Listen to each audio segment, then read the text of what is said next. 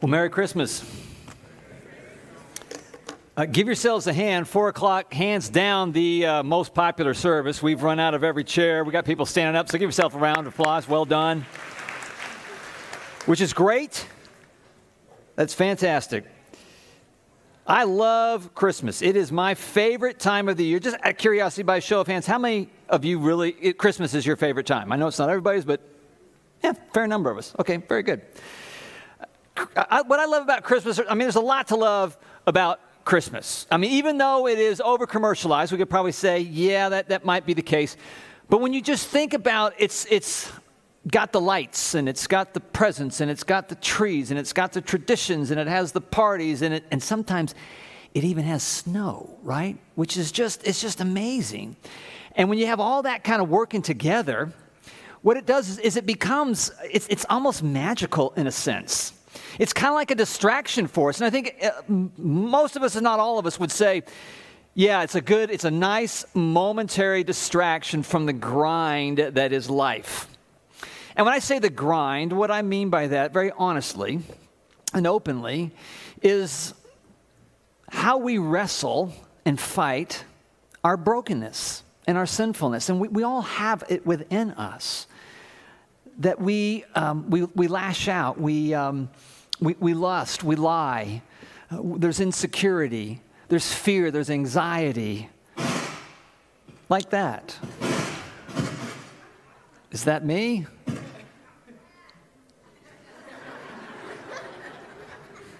I mean, where, where, do you go from there? But um, like techno- technology problems or struggles, okay? I'll just kind of incorporate it there.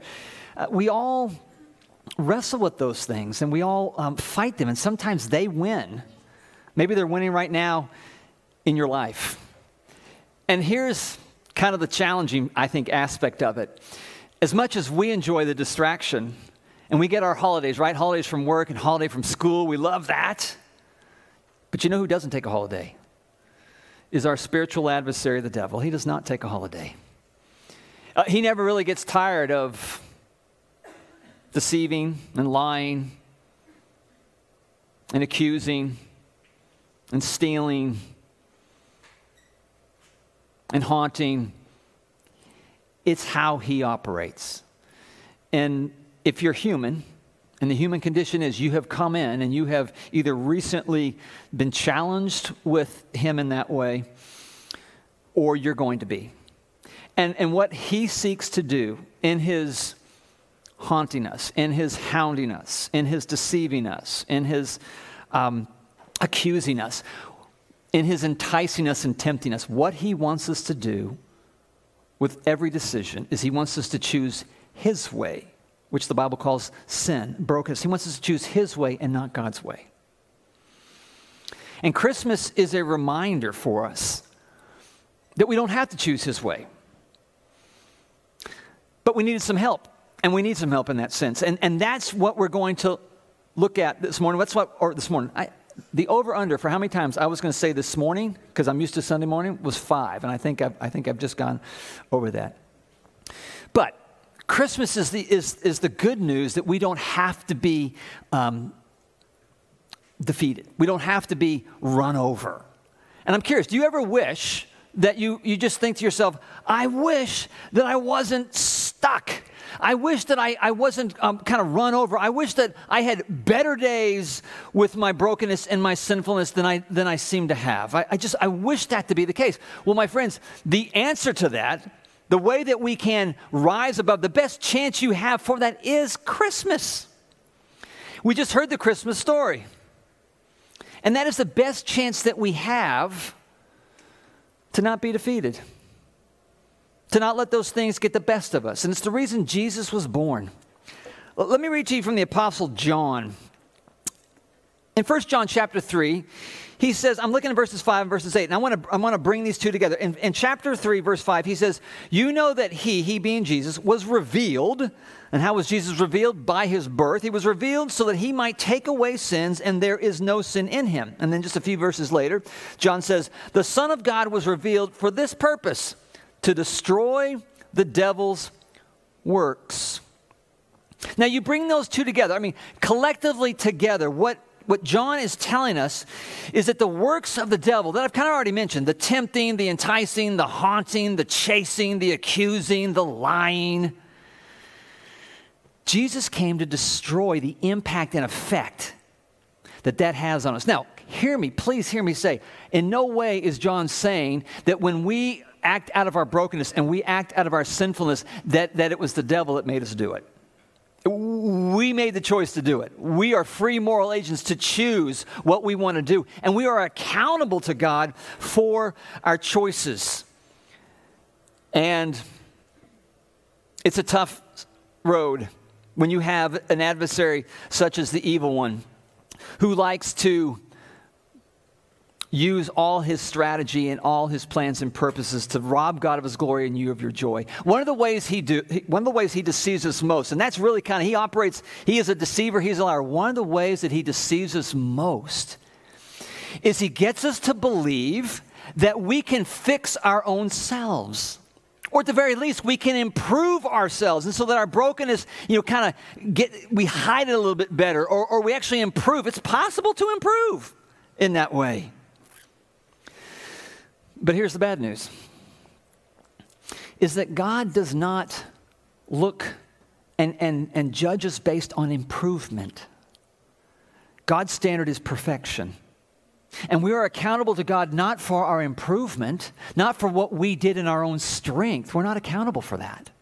We are accountable for perfection. And I'm going to guess that everyone in here realizes that ship has sailed. There's nobody in this room that can stand before God and say, I, I did everything perfectly. And of course, when you hear that, it's kind of like, well, wait a minute, that seems like quite a problem. Cue Christmas. May we be reminded it is a problem, but we have a problem solver. And, and God's problem solving involved Jesus coming to earth to disarm the power that our brokenness has in us, to take the penalty away for our sin and brokenness, and then get this to give us perfection. Not our perfection, but His perfection. And that's the gift of Christ. That, that's the gift of Christmas, is that, that when we put our faith and trust in Him, we receive from Him the power to push back the, the, the weakness and the brokenness and the sinfulness in our lives. We also have the penalty for, for what we have done and will do. It is paid for by Christ. And then we get His perfection. We get, we get treated as if we were perfect on our account. And that is why the shepherd said, when the angel Gabriel came to them and he said, Good news of great joy today, a Savior has been born for you. And that's, we need a Savior because of that. And you see, the magic of Christmas, what it does is it's kind of like an echo. It's a faint echo of something amazing, but not magical. It's more than that, it's supernatural.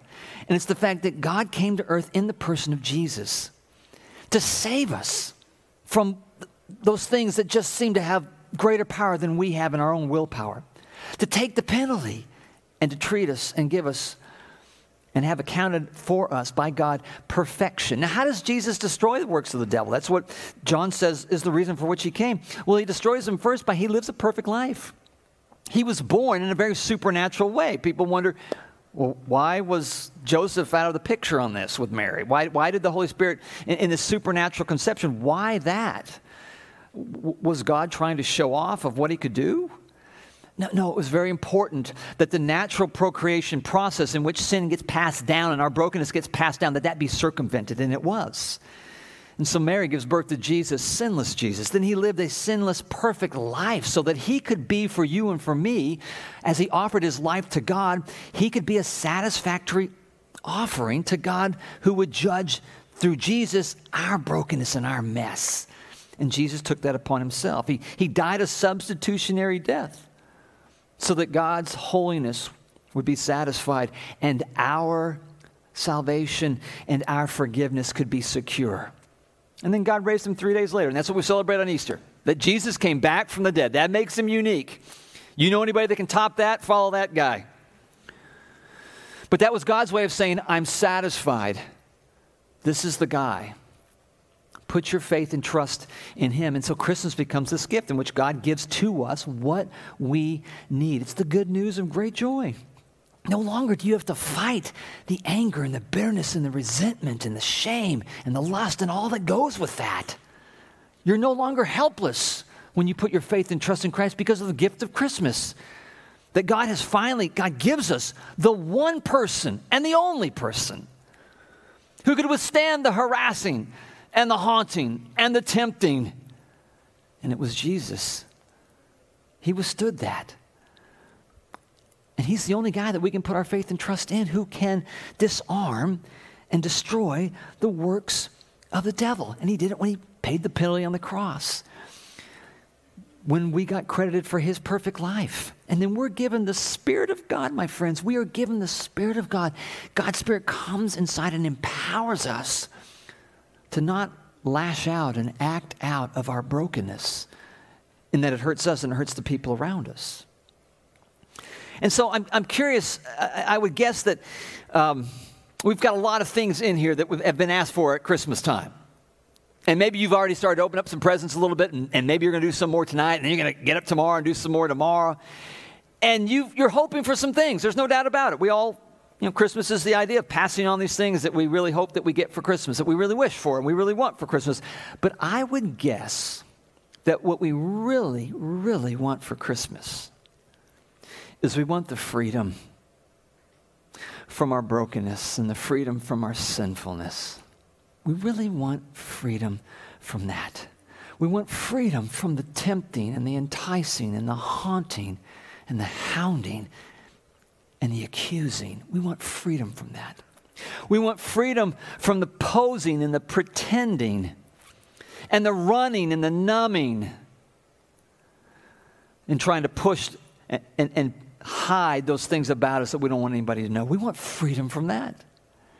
And the great, incredible news, the joy of Christmas, is that we're given that in the person of Jesus.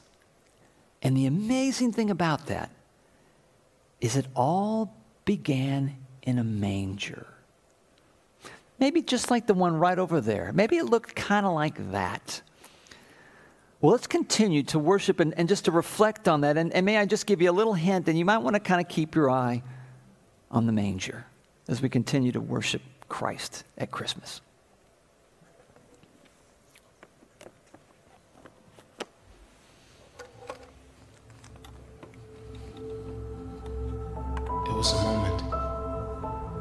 The mercy of God was on full display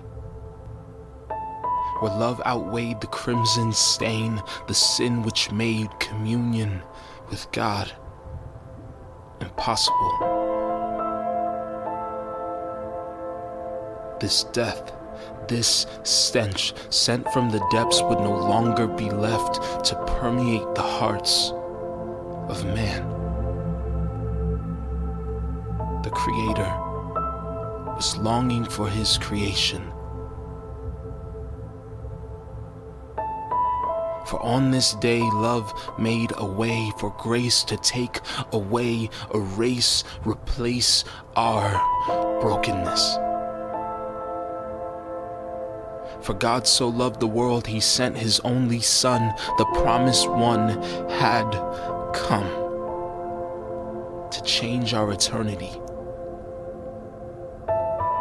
that moment in Bethlehem in a lowly stable under a starry sky, Jesus was born. Our Savior, our Messiah. Grace in a manger.